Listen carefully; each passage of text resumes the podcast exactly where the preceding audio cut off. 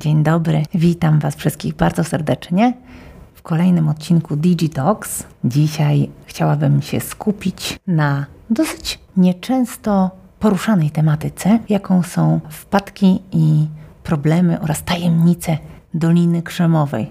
Zazwyczaj słyszymy o firmach technologicznych, no chociaż teraz ostatnio troszeczkę mniej dobrych rzeczy, ale wciąż jednak patrzymy na nie z perspektywy e, świetnego pracodawcy, wiarygodnego biznesu, a to, o czym dziś chciałam opowiedzieć, to troszeczkę ciemnej strony całości. Może to były fake newsy, rosyjskie trolle i Cambridge Analytica, albo może wpadka Trevisa Kalanika, w Uberze, albo zdemaskowanie firmy Teranos, bardzo ostatnio głośne, albo może naziści na Twitterze, czy też rasistowskie wyniki wyszukiwania Google'a i teorie spiskowe na YouTubie, chociaż aktywiści, naukowcy, reporterzy i regulatorzy od lat wysyłają nam ostrzegawcze sygnały, dopiero niedawno skończyła się era zachwytu nad Doliną Krzemową. Lista skandali, przede wszystkim tych dotyczących prywatności i bezpieczeństwa użytkowników, nadzoru korporacyjnego i gromadzenia ogromnej ilości danych, czy też oszustw, zagranicznej propagandy i bądź co bądź stronniczości algorytmów, żeby wymienić tylko te kilka, była absolutnie niekończąca się. Były przesłuchania, różne dochodzenia, powstały nowe regulacje w, w Europie i wezwania do wprowadzania nowych przepisów. Przemysł technologiczny i wielkie, wielkie firmy z Doliny Krzemowej nie podniecają nas już tak jak jeszcze kilka lat temu. Trudno jest oddzielić istotne zagrożenia od szumu informacyjnego, czy też od szumu nagłówkowego, który ma za zadanie przyciągnąć naszą uwagę. No właśnie, czy Facebook jest rzeczywiście takim zagrożeniem dla demokracji, na jakie wygląda i jak nam się wydaje? Czy Uber jest naprawdę gorszy niż system, który zastąpił? Czy dostawa tego samego dnia przez Amazon, do której się przyzwyczailiśmy, nie jest warta wielu poświęceń, które szkody są naprawdę realne, które są hipotetyczne. W internecie trafiłam na wiele ciekawych rankingów przygotowywanych przez dziennikarzy technologicznych, naukowców i inne osoby, które od lat myślą krytycznie o technologii, powiedzieli, które są najbardziej niepokojące, więc co ja tam uznałam za interesujące. Jedną z kilku takich firm jest M-Spy. W Polsce nie, niezbyt y, mocno rozreklamowana, nie tak ogromna jak jedna z kluczowych firm technologicznych. Organizacja założona w 2010 roku przez niejakiego Andrzej Szymanowicza.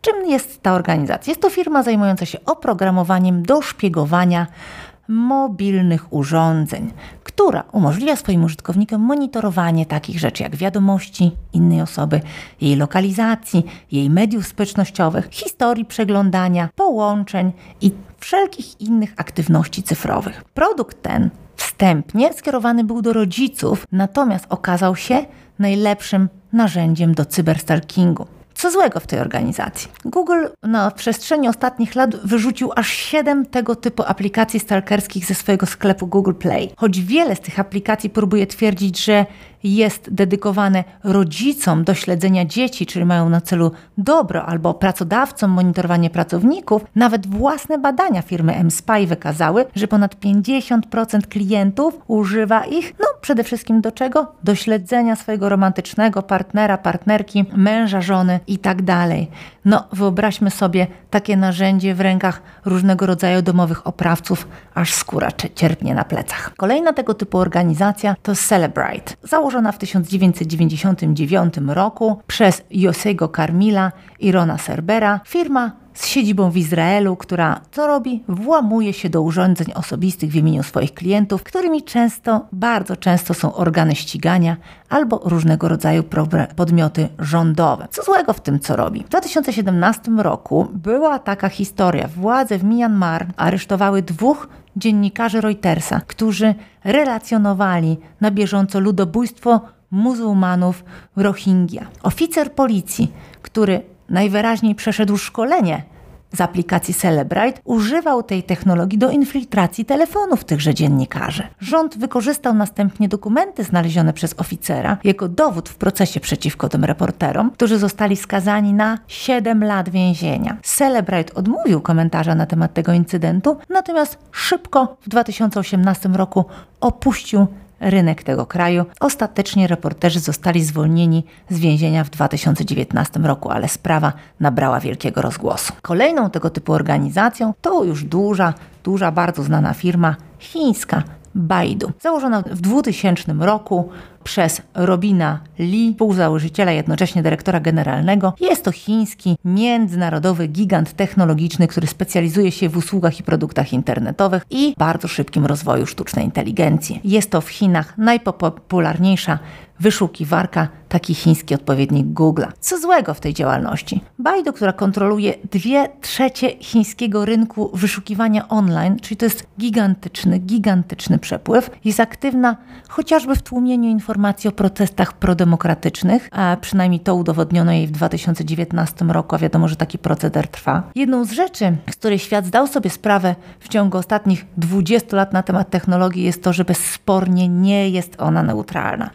Platformy i produkty mają normy kulturowe i uprzedzenia wbudowane w nie przez architektów i osoby stające na czele tych organizacji, ich decydenci. Baidu na przykład współpracuje z chińskim rządem po to, żeby cenzurować i inwigilować swoich użytkowników. Jest oczywiste, że Baidu jest jednym z narzędzi, które Chiny będą dalej wykorzystywać do kontroli własnych obywateli i szerzenia swojego zasięgu. Kolejną tego typu organizacją jest Palantir Technologies, założony przez Petera Thiela, taką bardzo, bardzo intrygującą postać z Doliny Krzemowej owianą nicią tajemnicy, założona w 2003 roku. Organizacja wspierająca Trumpa, przynajmniej za czasów jego kadencji, zajmuje się inwigilacją. Co ciekawe, bardzo tajemnicza jest nazwa Palantir. Kto z Was jest fanem, pochodzi z Władcy Pierścieni. Palantir zbiera i analizuje dane dla agencji rządowych, różnego rodzaju funduszy hedgingowych i gigantów farmaceutycznych. Takie dane, które nie zawsze mogą być używane dla naszego dobra. I tu zrobię kropkę, dlatego że większą część dzisiejszego odcinka poświęcę troszeczkę głębszej analizie firmy Palantir, bo jest to rzeczywiście najbardziej tajemniczy podmiot w Dolnie Krzemowej. A teraz przejdę do jeszcze kilku takich, które, które rzeczywiście w większej perspektywie szkodzą równie jak pomagają. I taką organizacją jest znana Wam, zresztą mówiłam o niej w którymś z poprzednich odcinków, firma ByteDance, chińska, założona w 2012 roku, więc relatywnie późno. E, organizacja z siedzibą w Pekinie, zajmująca się mediami społecznościowymi. Głośno o niej z powodu tego, że jest właścicielem TikToka. Co w niej złego? Większość głównych platform społecznościowych unikała do tej pory różnego rodzaju deepfake'ów, ponieważ technologia ta może być nadużywana do czegoś, do produkcji czegoś, co nazywamy revenge porn, czyli takiej mm, zemsty porno, ale też szerzenia szeroko pojętej dezinformacji. A ByteDance, e, firma zajmująca się badaniem rynku odkryła jeszcze nieopublikowany kod wewnątrz TikToka i siostrzanej chińskiej wersji Douyin, który pozwalałby użytkownikom na tworzenie własnych deepfake'ów. Co prawda Biden zaprzeczył, że planuje wprowadzenie takiej funkcji deepfakes, natomiast tego typu podejście no, w chińskich firmach jest do przewidzenia, więc wcale nie zdziwiłabym się, gdyby takie następne kroki były. Odkładając na bok zresztą obawy geopolityczne, TikTok jest rodzajem doświadczenia, które jest tak uzależniające, że jego użytkownicy zapominają częstokroć o jedzeniu, piciu, a nawet spaniu, bo tak jak mówi ze dużą swobodą założyciel TikToka i jego największą konkurencją jest właśnie nasz sen, bo wtedy nie może zabrać naszej uwagi. Bądźmy na razie wdzięczni, że nasze telefony mają pewną skończoną żywotność baterii, czasami trzeba je ładować. Kolejną tego typu organizacją jest Tencent, założona w 1998 roku. Jest to gigant telekomunikacyjny, również w tematyce mediów społecznościowych, ale i elektroniki, który jest największym na świecie wydawcą gier wideo również. Tencent obsługuje najbardziej znany z tego, że obsługuje WeChat, najpopularniejszą chińską aplikację do przesyłania sobie wiadomości, która ma, uwaga, 1,15 miliarda miesięcznych użytkowników i na przykład została oskarżona niejednokrotnie o stosowanie praktyk cenzorskich w celu przestrzegania oczywiście linii słusznej, jedynej słusznej partii chińskiej. Co w tym złego? No, ten sen bardzo niepokoi, nie tylko ze względu na to, że jest ogromną pulą kapitału wie, wierną autorytarnemu reżimowi, ale jest tam też wiele innych niebezpieczeństw, chociażby znowu, podobnie jak w, w, przypadku innych chińskich gigantów, inwigilacja, działania, które przeciwdziałają ruchom prodemokratycznym i cenzurowanie obywateli. Z innej zupełnie półki kolejna firma 23andMe też już o niej kilkakrotnie mówiłam, założona przez Ann Wójcicki, jedną z trzech słynnych sióstr Wójcicki, założona w 2006 roku, jedna z największych konsumenckich firm zajmujących się testami genetycznymi. 23andMe pomogła milionom ludzi odkryć absolutnie niezbadane konary ich drzew genealogicznych. Serwis ten stworzył również bazę danych DNA, które mogą identyfikować, ale też pomóc organom ścigania w identyfikacji ogromne, ogromne rzesze populacji. Podobne bazy danych doprowadziły do schwytania osób podejrzanych o seryjne morderstwa, podczas gdy 23andMe opierało się na szpiegowaniu ze strony organów ścigania. Sądy mogą w końcu zmusić firmę do zapewnienia dostępu do danych swoich klientów.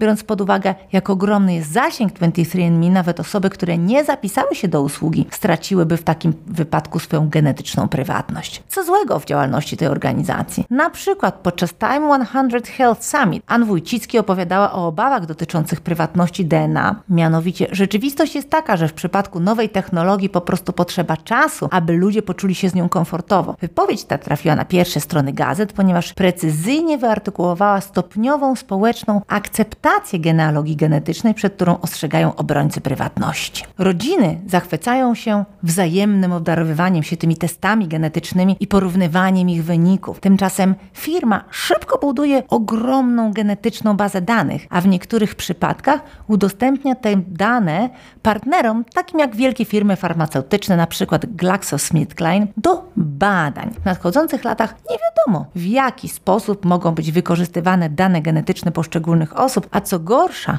co mogłoby się stać, jeśli taka baza wyciekłaby, zostałaby narażona na przykład na schakowanie. Warto się tym organizacjom przyglądać. Kolejna organizacja, o której dużo się mówi, że robi sporo złego, choć pozornie zupełnie się tak nie wydaje. Airbnb, założona w 2008 2008 roku. Jak wszyscy wiecie, platforma noclegowa, która sprawia, że taniej i łatwiej można zaplanować weekendowy wypad, ale także zmniejsza długoterminowe możliwości mieszkaniowe i powoduje podwyżki czynszu w dzielnicach różnych dużych miast na całym świecie.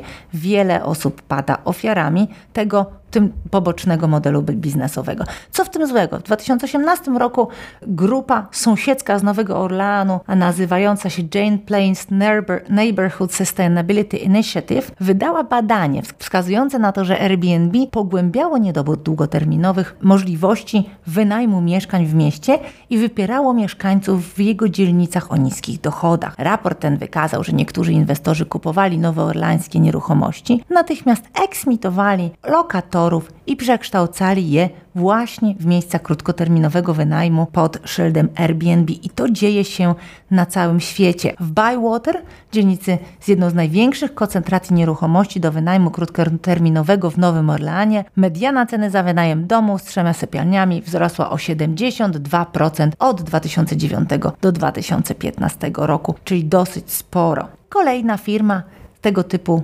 również działalnością, która gdzieś wzbudza zainteresowanie, pokazuje, że firmy technologiczne to nie tylko samo dobro. Megvi, założona w 2011 roku przez Hui Yina, firma zajmująca się tematyką sztucznej inteligencji o wartości niebagatelnych 4 miliardów dolarów, zajmuje się głębokim uczeniem, koncentruje się na rozpoznawaniu twarzy. Firmę tę administracja Trumpa wpisała na czarną listę za podżeganie do działań mających na celu tłumienie protestów prześladowanej mniejszości etnicznej Ujgurów, o której też już już mówiłam. Technologia Megvi została zintegrowana z funkcją weryfikacji tożsamości w jednej z aplikacji typu ride sharingowego, w różnych systemach płatności, sklepach detalicznych, narzędziach do retuszu zdjęć, ale także infrastrukturze bezpieczeństwa biurowego w wielu przypadkach w transporcie publicznym. Autorytarna technologia w imię wygody. Co jest złego w działalności? Rząd chiński wykorzystał technologię rozpoznawania twarzy do tropienia przestępców w ramach swojego systemu Skynet, również osławionego, który wykorzystuje 170 milionów kamer bezpieczeństwa i był kiedyś w stanie zlokalizować reportera BBC w ciągu 7 minut. Upowszechnianie tego typu technologii przybliża świat do bardzo, bardzo powszechnej inwigilacji z rozpoznawaniem twarzy praktycznie wszędzie. No właśnie, wróćmy teraz do Palantir. Palantir Technologies, ogromna ogromna i bardzo, bardzo tajemnicza organizacja amerykańska. Najbardziej tajna i kontrowersyjna firma Doliny Krzemowej. Czy powinniśmy się bać? Palantir, firma zajmująca się przetwarzaniem dużych ilości danych, jest jedną z najbardziej tajnych i kontrowersyjnych firm w Dolinie Krzemowej. Finansowanie CIA, operacje antyterrorystyczne prowadzące do schwytania Osamy Bin Ladena i ułatwienie deportacji nielegalnych imigrantów przyczyniły się do, do zbudowania bardzo takiego nikczemnego wizerunku tej firmy. Jakie były początki Palantiru? Firma została założona w 2003 roku, aby pomóc CIA i Pentagonowi w analizie danych, które pomogłyby im w śledzeniu i łapaniu terrorystów. Nazwa Palantir, jak część z Was może wiedzieć, pochodzi od Palantiru z Władcy Pierścieni. To były takie kamienie władzy. Są kamienie władzy, które pozwalają użytkownikom zobaczyć, co dzieje się w każdej części świata i komunikować się z każdym, kto patrzy w taki kamień. Troszkę rzeczywiście ma to wspólnego z rzeczywistą działalnością tej firmy. Zapewnia ona analitykę w czasie rzeczywistym, która może być udostępniana innym użytkownikom Palantiru. Oddział CIA zajmujący się na przykład kapitałem wysokiego ryzyka był jednym z najwcześniejszych inwestorów Palantira i jego jedynym klientem przez pierwsze kilka lat, co już wydaje się troszeczkę niepokojące. Oprogramowanie okazało się tak popularne, że zaczęły z niego korzystać inne agencje rządowe. Dzisiaj Palantir to około 2,5 tysiąca wysoko wykwalifikowanych ekspertów od analityki danych, głównie inżynierów i doktorów, którzy projektują dostosowane do potrzeb rozwiązania programowe pozwalające na gromadzenie i spójną interpretację danych. Czym dokładnie zajmuje się Palantir Technologies? Strona internetowa twierdzi, że buduje wiodące na świecie oprogramowanie do decyzji i operacji opartych na danych, aby przełamać bariery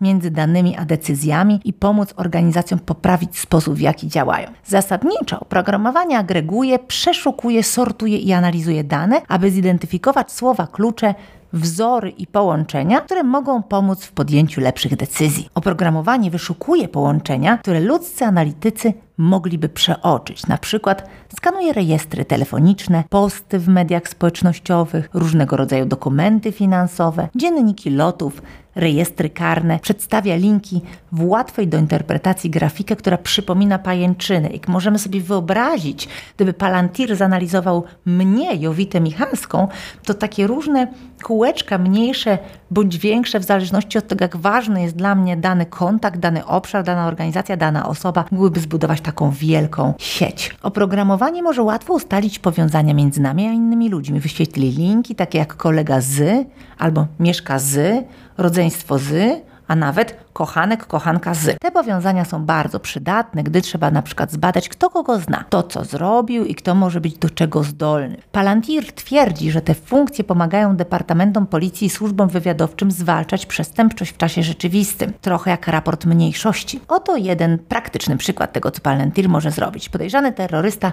kupuje bilet lotniczy na Florydę, wynajmuje mieszkanie, wypłaca pieniądze z kilku różnych bankomatów, dwukrotnie dzwoni na przykład do Afganistanu i jest filmowany podczas wizyty no, na przykład w Disney World przez kamery bezpieczeństwa parku. Każde z tych działań rozpatrywane osobno wydaje się mało znaczące, jednak w połączeniu CIA może odkryć i zapobiec zamachowi bombowemu na przykład na park rozrywki. Oprogramowanie to posiada również różne poziomy uprawnień, dzięki temu pracownicy, klienci i partnerzy mogą uzyskać różne poziomy dostępu w zależności od tego, jak wiele muszą lub powinni wiedzieć. Na przykład można przyznać użytkownikowi wewnętrznemu A dostęp do bazy danych 1, a na przykład użytkownikowi wewnętrznemu B dostęp do bazy 1, 2 i na przykład 4. W ten sposób wrażliwe informacje nie są udostępniane osobom, które nie mają interesu, aby się z nimi zapoznać, także wewnętrznie jest to bardzo mocno chronione. Walka z przestępczością i terroryzmem to z jednej strony oczywiście szlachetny cel, ale główną obawą, jaką mamy w stosunku do Palantir jest to, że Palantir potencjalnie łamie prawa dotyczące prywatności. Jest bowiem prywatną firmą, która ściśle współpracuje z przeróżnymi agencjami rządowymi, a analityka dostarczana przez oprogramowanie bardzo często prowadzi do śledztw prowadzonych bez żadnych nakazów. Brak nadzoru sugeruje, że nie ma sposobu, aby dowiedzieć się, czy konstytucyjne prawa obywateli zawsze są postrzegane. Trzeba jednak pamiętać, zawsze ważymy tutaj dwa elementy bezpieczeństwa. W momencie, kiedy mamy jakieś zagrożenie ze świata zewnętrznego, tak jak po World Trade Center, tego typu działalność ma zdecydowanie większe przyzwolenie. Sukces Palantir na polu amerykańskiego wywiadu zaowocował ogromnymi kontraktami. Palantir ma ponad 1,5 miliarda dolarów w kontraktach z rządem. Podpisał kontrakt na przykład z US Space Force na rozwój Kobayashi Maru, oprogramowania przeznaczonego do śledzenia i monitorowania obiektów w przestrzeni kosmicznej. Ma również kontrakt na 80 milionów dolarów z US Navy na rozwój systemów zarządzania logistyką dla okrętów wojennych i samolotów wojska amerykańskiego. Ale zakres działalności Palantir wykracza daleko poza wojsko. Oprogramowanie jest wykorzystywane przez wiele międzynarodowych firm w bardzo wielu sektorach. Przede wszystkim w obszarze sztucznej inteligencji, machine learningu, ale także M&A, także sprzedaży, także w branży automotive, także w branży kosmicznej, także w branży produkcyjnej, ubezpieczeniach, e, opieki zdrowotnej i wielu, wielu innych. Firmy, chociażby takie jak Airbus, jak Chrysler, BP, Merck, twierdzą, że oprogramowanie od Palantir pomaga im racjonalizować procesy i, co za tym idzie, zaoszczędzać pieniądze. Ostatnio nowe możliwości biznesowe dla firm takich jak Palantir stworzyła pandemia. Firma chociażby współpracuje z brytyjską Narodową Służbą Zdrowia w celu opracowania baz danych dotyczących koronawirusa. Współpracuje też z europejskimi agencjami zdrowia w celu opracowania oprogramowania do śledzenia danych właśnie związanych z rozprzestrzenianiem się choroby. Współpracuje z amerykańskimi urzędami zdrowia dokładnie w tym samym celu. Ma też perspektywy gwałtownego wzrostu. Szacuje się, że w czasach, kiedy rzeczywiście gotówka e, w takich trudnych i zmiennych czasach, kiedy gotówka jest na wagę złota, Palantir według szacunków ma ponad miliard dolarów gotówki w ręku. Posiada backlog w postaci wieloletnich kontraktów, a wartości ponad 2 miliardy dolarów. Nie jest jeszcze rentowny, ale rynek analityki danych przeżywa ogromny boom. Globalny rynek big data został wyceniony 37 miliardów dolarów jeszcze, jeszcze w 2018 roku, a oczekuje się, że do 2027 osiągnie wielkość ponad 100 miliardów dolarów i to grubo. Jaka jest etyka w świecie technologii? Myślę, że to jest takie ogólne pytanie, które warto sobie dzisiaj zadać. Praca dla społeczności wywiadowczej Stanów Zjednoczonych, bo głównie tutaj jest wykonywane działanie, jest kontrowersyjna i wiele firm niechętnie podejmuje się jej ze względu na problemy, które zgłaszają właśnie pracownicy, którzy nie chcą na takich kontraktach pracować. Google na przykład swój program Project Maven dotyczący wojskowej sztucznej inteligencji zatrzymał z powodu procesów pracowników. Microsoft mówi swoim pracownikom, że nie są przymuszeni do pracowania nad projektami wojskowymi. Jeśli nie są, jest to ich indywidualny wybór. Natomiast jak dotąd Palantir nie zgodził się na protesty swoich pracowników, biorąc program i odnawiając umowę na niebagatelne 50 milionów dolarów. Później Palantir podpisał kontrakt o wartości 800 milionów dolarów z armią amerykańską na dostarczenie kompleksowego oprogramowania do prowadzenia wywiadu bojowego, w którym zastąpi ich dotychczasowe starsze systemy. CEO Palantir Alex Karp miał ciekawą wypowiedź, która brzmi Dolina Krzemowa mówi przeciętnemu Amerykaninowi: Nie będę wspierać waszych potrzeb obronnych, jednocześnie sprzedając produkty krajom, które są wrogo nastawione do Ameryki. To jest nasza pozycja przegrana. Peter Thiel, współzałożyciel Palantir, o którym mówiłam na samym początku, i oficjalny zwolennik Trumpa, poszedł jeszcze dalej i oznaczył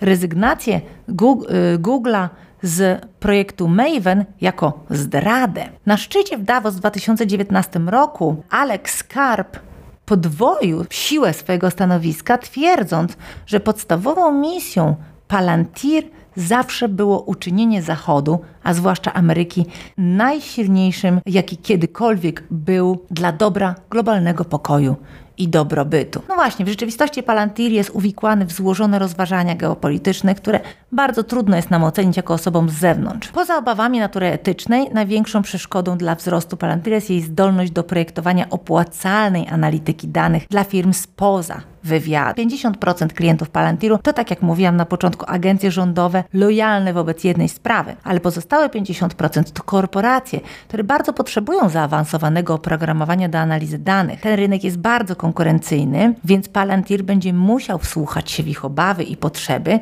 aby dostać ten biznes, bo będąc firmą tak kontrowersyjną, czasami przegrywa tego typu przetargi. Niektóre korporacje, takie jak Coca-Cola, American Express czy Home Depot, bardzo publicznie anulowały swoje projekty z Palantirem na podstawie tego, że po pierwsze firma jest kontrowersyjna, a oprogramowanie jest drogie i niekoniecznie dostosowane bardzo mocno do ich potrzeb. Palantir został też skrytykowany wielokrotnie za brak przejrzystości w swojej polityce i niekoniecznie dostarczanie najwyższej światowej klasy rozwiązań do analizy danych, które obiecuje, tak mówią firmy. Oprogramowanie Palantir jest rzeczywiście bardzo drogie. W rzeczywistości jest budowane tailor-made na zamówienie dla każdego klienta, co jest bardzo pracochłonnym przedsięwzięciem wymagającym ogromnej ogromnych i bardzo zaawansowanych zespołów inżynieryjnych pracujących na miejscu w biurach klienta. Tak więc tego typu subskrypcje kosztują miliony dolarów rocznie, a niejednokrotnie firma została też oskarżona o to, że przewartościowywała umowy. Kilkakrotnie miała już taką sytuację, na przykład w przypadku współpracy z firmą Home Depot, gdzie wstępna wycena wartości projektu to było 37,5 miliona dolarów w ciągu 5,5 roku, a następnie Palantir zażądał blisko 60 milionów dolarów za tę usługę, co spowodowało, że Home Depot zrezygnował ze współpracy. Mówiąc o wszystkich plusach i minusach tej organizacji, jest to jedna z najbardziej wartościowych prywatnych firm w USA. Jest e, w Dolinie Krzemowej postrzegana jako tajemnicza, ale też bardzo, bardzo, bardzo odnosząca wielkie sukcesy. W 2021 roku przychód wzrósł o 41%, a zysk netto o 55% w stosunku do roku poprzedniego, także Palantir ewidentnie rośnie. Końcowy wniosek mój jest taki, myślę, i mam do Was też takie pytanie, co o tym sądzicie. Bardzo byłoby fajnie posłuchać Waszych komentarzy. Jak Wy dzisiaj postrzegacie te firmy technologiczne? Bo tak naprawdę każda firma, która zajmuje się potężną technologią, jest w jakiś sposób w stanie zarówno mocno nam pomóc, jak pokazując nam, robiąc nam badania genetyczne, czy pomagając ochronić naszych bliskich, jednocześnie tak naprawdę drugie tyle jest w stanie zrobić nam złego. I teraz powiedzcie, co myślicie o tym?